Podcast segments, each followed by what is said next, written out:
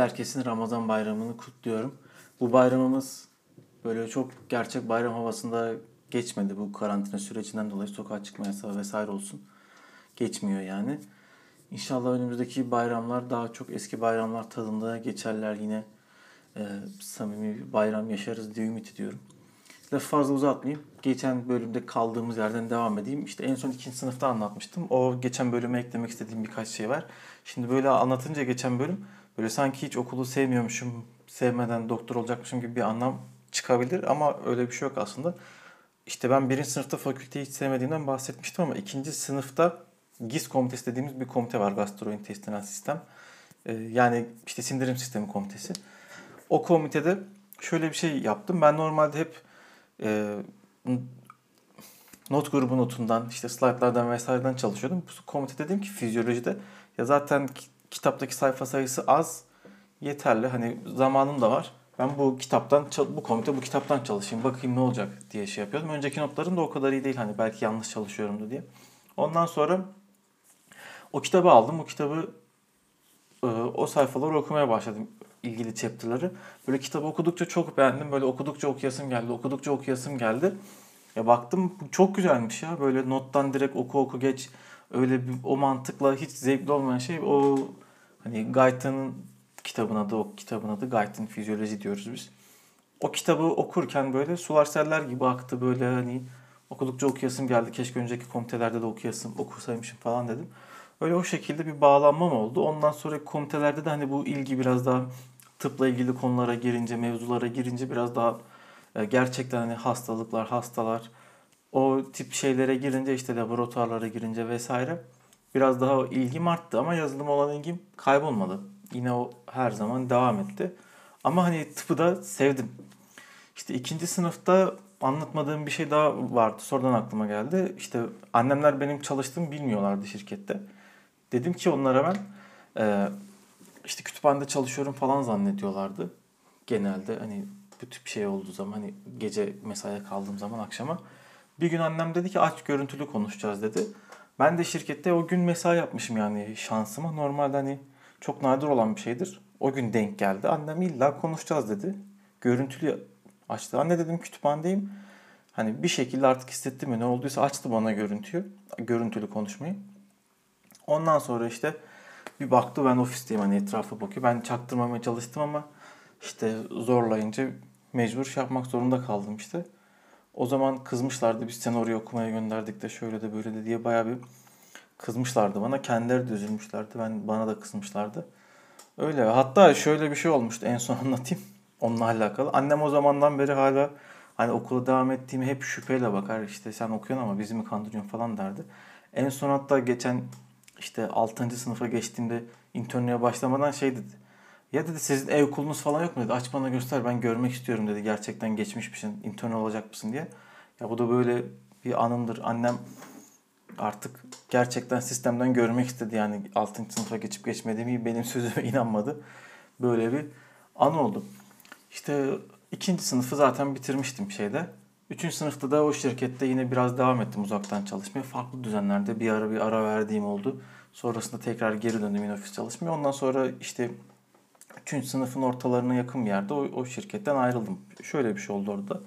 Patron işte bana dedi ki ben laboratuvara gittiğim zamanları e, evde ekstradan tamamlamamı istedi.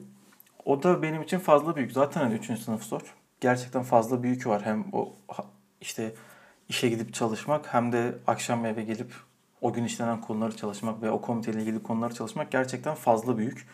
Ben dedim ki hani bunu kaldıramam zaten ders çalışacağım zaman kısıtlı. Zaten kendim ayırabildiğim zaman kısıtlı. Zaten hani yüksek bir çaba gösteriyorum bu düzeni devam ettirebilmek için. Hem iş hem okul düzenini devam ettirebilmek için. Hani bunu yapamam dedim. Ondan sonra o da geri adım atmadı. O zaman çalışmayı burada sonlandıralım dedi. Ee, ve orada o şirketle olan ilişkim kesildi. Hani bir süre işsiz kaldım. Yani işsiz kaldım dedim aslında ger- normal gerçek işim öğrencilik de hani çalışıyoruz da aynı zamandan diye. O artık işim olmadı yani normal tam zamanlı bir süre. Ondan sonra işte orada bir ara gelen freelance işler vesaire oldu yine. Onlarla bir süre devam ettim. Ondan sonra işte 3. sınıfa geçtim. 3. 3. sınıftan devam ettim yani zaten 3. sınıf anlatıyorum şu an.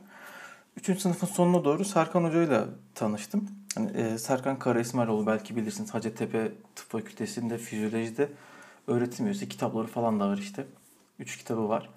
O zaman o bir TÜBİTAK destekli bir ARGE ARGE projesi kapsamında bir şirket kurmuştu. Kurmuş yani. E, benim kendisini tanıyordum ama şirketi bilmiyordum. Daha yeni kurmuş zaten o zaman. Twitter'dan bir ilan açmıştı işte. Şu şu özelliklere sahip yazılımcı arıyoruz diye. Ben özgeçmişimi gönderdim. Ee, çalışma tecrübelerimi gönderdim işte bir şey hazırlayıp. Ondan sonra o dedi ki ya çok güzel hani tıp fakültesinde okuyup bunları yapman ama bize mühendis diploması olan birisi lazım. Çünkü hani TÜBİTAK belirli destekleri sağlayabilmesi için hani kendisi belirli şartlar koşuyor. Ben o şartlara uymuyorum. Ondan dolayı da hani seni projeye dahil edemem dedi. Ben de tamam hocam dedim. Eyvallah ama bir gün müsait olursan işte tanışmak isterim dedi. O şekilde ayrıldık. Ondan sonra bir gün tekrar mail atmış bana. İşte hadi tanışma zamanı gel tanışalım diye. Ondan sonra çok sevinirim hocam dedim. Hani ben zaten kendisini takip ediyordum sosyal medyadan falan hani fizyoloji işte bu e, neuroscience alanları da nörofizyolojide ilgimi çekiyordu o zamanlar. Kulüp çalışmaları falan da yapıyordum onunla alakalı. Yani ilgimi çektiği için onun yanına gittim. Tanışayım hani mutlu olurum diye. Gittim, tanıştım. Ondan sonra bize dedi ki hani uzaktan destek verebilir misin hani dışarıdan şeyle alakalı, yazılımla alakalı. Ben de seve seve veririm dedim desteği. Ondan sonra o şekilde onlarla uzaktan destek vermeye başladım. Hani yazılım geliştirmeye başladım. Yani dışarıdan destek vermeye başladım onlara. O şekilde orada devam ettim bir süre. İşte şirket Hacettepe Teknokent'teydi. O Teknokent'in ortamını bir görmüş oldum. Kuluçka'daydı şirket o zaman. İşte kuluçka ortamını görmüş oldum. Bir TÜBİTAK projesiydi. Hani TÜBİTAK projeleri önceki bölümde anlatmıştım. Ben kendim de bir sürece girmiştim. İşte bu aynı sürece aynı süreçte kurulmuş bir şirketti o da. O süreç bitince işte TÜBİTAK hakem sunumu yapıyorsunuz. Yani belirli zamanlarda hakem sunumları yapıyorsunuz. O aşamaları geçip en sonunda projeyi bitirip bir prototip çıkartmış oluyorsunuz. İşte biz o prototipi çıkarttık o ARGE süreci zamanda. işte hakem sunumlarımızı yaptık. Gayet güzel bir ortaya iş çıktı. Prototipimizi hazırladık. İşlerimizi teslim ettik raporları TÜBİTAK'a. Artık prototipimiz hazır oldu. Ondan sonra işte geriye satışı ve diğer bütün detaylar kaldı. Yani ürünü yapmakla iş bitmiyor. Asıl iş onu satabilmekte. Sonraki bütün detaylar kalmıştı. Ee, o kısma ilerleyecektik. İşte onunla ilgili farklı denemeler oldu, farklı şeyler oldu, görüşmeler oldu. İşte Serkan Hoca ile onları ben birlikte yönetip organize etmeye çalıştım. Öyle devam ettik. İşte farklı çabalar içerisine girdik. İşte satalım, işte müşteri bulalım vesaire.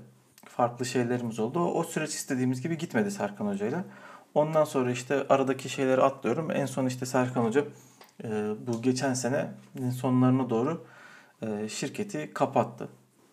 Şirketi kapatmak zorunda kaldık yani. Yani kapattık şirketi artık olmuyor tamam olmayacaktı. Yani fail, fail oldu. Baş, proje başarısızlıkla sonuçlandı sonuç olarak. Böyle bir e, başarısızlık hikayem, hikayemiz de var. Benim de içerisinde dahil olduğum bir başarısızlık hikayesi. Herhalde ilk başaramadığım büyük iş bu olabilir. Yani kendi çapımdaki küçük projelerden değil de böyle resmiyete döküp e, doğuşunda değil de hani yani aslında doğuşundan da yazılımın ilk temellerini de ben atmıştım. Başladığımdan yani ilk kodlarını yazmamdan çöpe gidene kadar ki sürece hakim olduğum ilk büyük proje bu e, Serkan Hoca'nın şirketindeki Neometre projesi, Fizyopia şirketi olabilir. Yani hem e, başlangıcını hem projenin gelişmesi, o ürünün ortaya çıkması, sonra batışımız şeklindeki süreci ilk gördüğüm, birebir şahit olduğum büyük proje oldu. Ondan sonra işte tabii Serkan Hoca ile çalışırken o sırada hani işler kötü giderken ben başka bir yerde daha çalışmaya başladım. O da işte 5. sınıfta 5. sınıftayken başladım oraya da Open Zeka diye bir şirket. Bu şirket işte yapay zeka işleri yapıyor. Genel olarak böyle tarif edebilirim. İşte Nvidia'nın gömülü sistem donanımlarını satıyor her yerde bulamayacağınız. Ondan sonra işte ne yapıyor? Şirketlere yapay zeka çözümleri sağlıyor kendi işleriyle alakalı. Farklı çözümler sunuyor öyle bir şirket. O şirkette çalıştım bir sürede. Ondan sonra oraya nasıl çalışıyordum? İşte 5. sınıfta küçük stajlar var bizim. Ee, o stajları işte derslerin bitince haftanın belirli günleri ofise gidip in ofis olarak çalışıyordum yani böyle part time çalışır part time çalıştım yani. Bir de ekstradan cumartesi günleri gidiyordum. Hani herkes TUS dershanesine giderken ben sabah kalkıp işte e, Bilkent Cyber Park'taki ofise gidip orada çalışıyordum yani. TUS çalışmak çok gözümde görünmüyordu. Yani TUS çalışacağımı düşünmüyordum. O yüzden de hani dershaneye gitmedim. Hani dershaneye kaydım vardı. Yani dershaneye kaydım da şöyle vardı. Çekilişten bedava çıktığı için kayıt yaptırmıştım. Normalde kayıt yaptırmayı düşünmüyordum. Hani herkes dershaneye giderken ben orada 5. sınıf boyunca işe gittim. Oradaki işten de işte internliğe başlayınca artık kadın doğum stajıyla başladım. Normalde ben de belki devam ederim diye düşünüyordum. Ama kadın doğum stajıyla başladım. Ve hani baktım nöbetler şunlar bunlar yoğun geçiyor. Hani cerrahi koşturmaca sürekli. Diğer stajlar da yoğun geçecekti. Hani arkası benim yoğun stajlarım hep arka arkaya, arka arkaydı. İşte cerrahiler, dahiliye, acil vesaire bunlar arka arkaya gelince dedim ki ben mahvolurum bu süreçte. Hani şirkette de bir iki aksaklık olmuştu benden kaynaklı. Onları da düşünerek e, ben sonra şirket o şirketten ayrıldım. Ondan sonra işte bir işte bu anlattığım 5. sınıf 4. sınıfta bir arada e, uzaktan bu önceki bölümde anlatmıştım işte Ahmet abi vardı çalıştığım ilk girdiğim şirkette. E, COO'muzdu. Hani bu bana anlatan işte yol gösteren abi dediğim kişi Ahmet abi. O o şirketten ayrılıp işte Estonya merkezli başka bir şirket kurmuştu yazılım şirketi. O şirkette bir süre uzaktan yazılım geliştirme yaptım. E, 4. sınıftaki stajlarım başlayana kadar bir ara. Kısa öyle bir dönem e, onunla o şekilde çalıştık. İşte Serkan Hoca'nın işleri de yandan devam ediyordu yani. Öyle o kadar yoğun işler olmadığı için aynı anda işte birkaç yere iş yetiştirebiliyordum yani.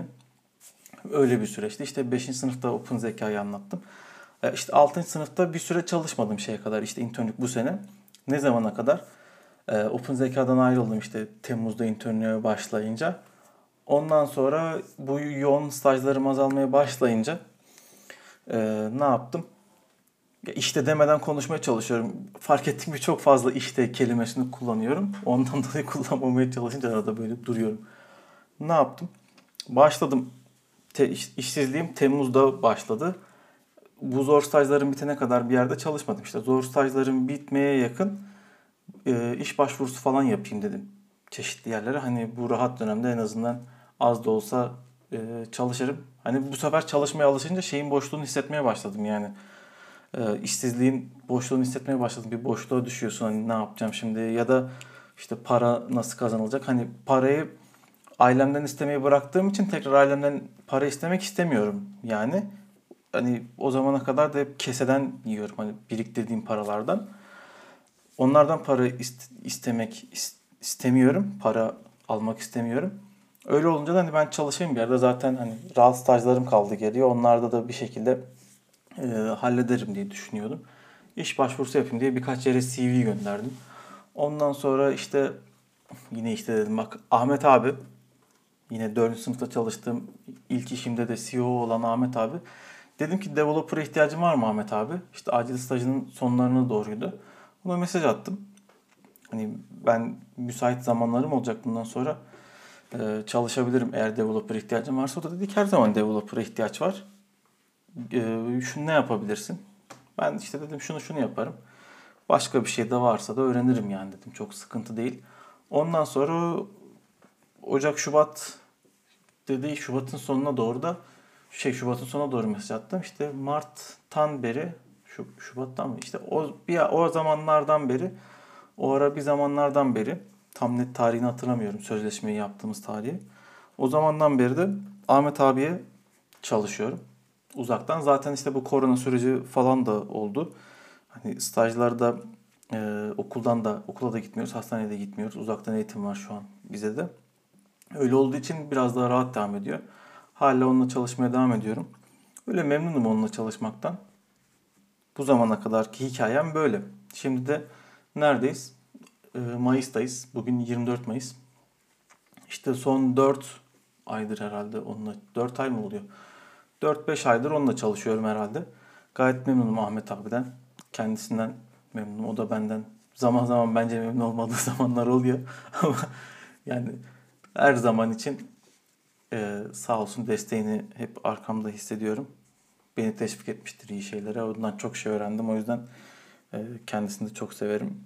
Yazılımcılık konusunda hani idolüm olarak gördüğüm birkaç insandan bir tanesi kendisi teknik manada da. Patronluk manasında da ilk çalıştığım şirkette patronluk nasıl yapılmazı öğrenmiştim.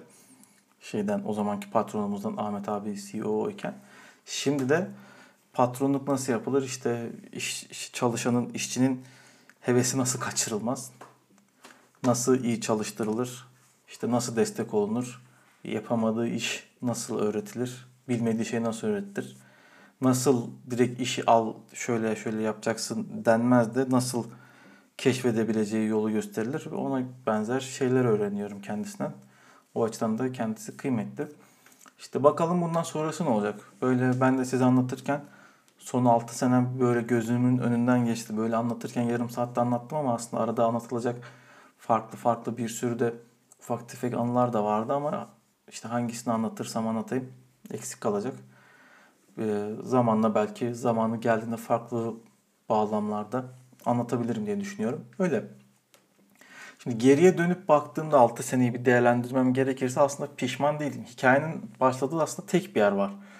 Ahmet abinin bana şeyde e, komiteden bir hafta öncesinde işte birkaç gün öncesinde o gönderdiği e, mail sizinle çalışmak isteriz maili aslında her şeyi başlatan şey. Hani bir maille başladı benim bu kariyerim. Belki o mail gelmese ben komiteden bir gün önce o şeye gitmesem, iş görüşmesine gitmesem, orada kabul edilmesem hiçbir zaman böyle profesyonel olarak e, direkt bir şirkette yazılım geliştirmeye başlamayacaktım. Sonrasındaki şirketlerde çalışmayacaktım. Şu an çalıştığım şirkette çalışmayacaktım. Yani aslında her şeyi başlatan şey oradaki bir kıvılcım, oradaki bir fırsat. Yani çünkü eğer onlar bana o işi teklif etmeseler hani gelin çalışalım, işte çalışabiliriz demeseler ben o iş görüşmesine katılmasam hani bir şirkete başvurur muyum tıp okurken aynı zamanda? Hani hiç zannetmiyorum öyle kolay kolay gidip hani çalışmaya başlayacağım tam zamanlı. İşte tamamen böyle bir fırsat çıktı. O bir kapı açıldı. O kapıdan girdim ve bir daha da hani çıkmadım. Benim için farklı bir yol açmış oldu. O açıdan kıymetli yani. Bir de hani şöyle bir zamanda tıp fakültesini sevmiyorum. Ee, sevmiyordum o zaman. Sınıfta kalabilirdim yani. Ama isteyerek fakülte, girdiğim bir fakülte de değildi. Hani fakülteye bağlanmak için bir sebebim yoktu. İşte o girdiğim iş her seferinde bir sonrakinin kapısını araladı. Her iş yeni bir fırsat doğurdu benim için. Yani şöyle de bir şey oldu. Mesela sonraki girdiğim her işte önceki işimdeki tecrübelerin hepsi bir yerde mutlaka işime yaradı. Hatta yeri geldi işte lisedeyken yaptığım ufak tefek şeyler işime yaradı. Böyle bir e, hikayem var tıp okurken yazılımcılıkla alakalı. Yani işte çok işte dedim yine ya. Diyorum ya bir fırsat hepsini bir şeyi başlatıyor. Zinciri başlatabiliyor yani. O yüzden neyin fırsat, neyin fırsat olmadığını iyi bilmek lazım. Hangisi fırsat, hangisi değil iyi anlamak lazım, iyi analiz etmek lazım. Gerçi bu sizin analiz etmenizde de olacak bir şey değil yani. Eğer nasibinizde varsa, şansınızda varsa bir şekilde o yola giriyorsunuz ve devam edebiliyorsunuz yani. O zamandan bakınca şimdiyi görebilmem yani o zamanki duruma baksam şu anı görebilir miydin? Hiç zannetmiyorum yani. Çünkü ben o işi gerçekten yapabileceğimi bile e, o kadar şey yapmadım yani. Beni alacaklarını bile düşünmediğim bir işe başlamıştım aslında. Öyle bir süreç oldu o da. Öyle. Şimdi buradayız. Okulun bitmesine bir ay gibi bir zaman kaldı. Sonrasında ne yapacağımızı biraz ben de bilmiyorum. Çeşitli planlarım, kararlarım, e, düşüncelerim, planlarım, öngörülerim var ama şu anki süreçte bu öngörülerin hepsi anlamsız çıkabilir. Uzun vadeli plan yapmamaya çalışıyorum. Ondan dolayı. Hani kimse uzun vadeli plan yapamıyor herhalde şu an. Herkes konumunu korumaya odaklanmış durumda. Bakalım. Bu bölümde böyleydi.